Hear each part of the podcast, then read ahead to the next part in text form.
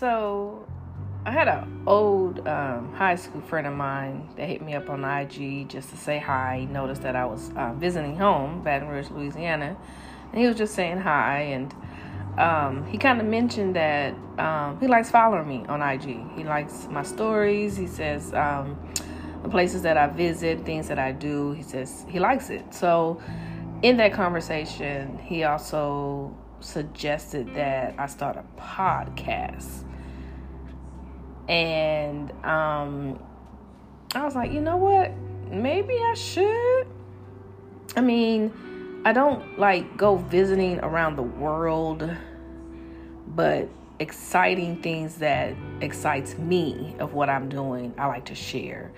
I don't share everything on my Facebook because I have a lot of um, friends on Facebook.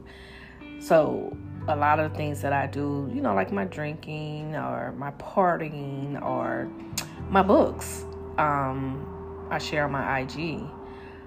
So um, I think today, which is January 27, 2022, it's about it's 10:40 in California, so it's 12:40 here in Louisiana. I think I'm going to start a podcast. I don't quite know exactly what I want to talk about. Maybe I just talk about some of everything.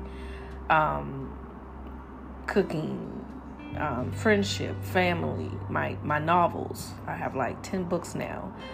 Um, traveling and relationships, um, situationships, entanglements, all that.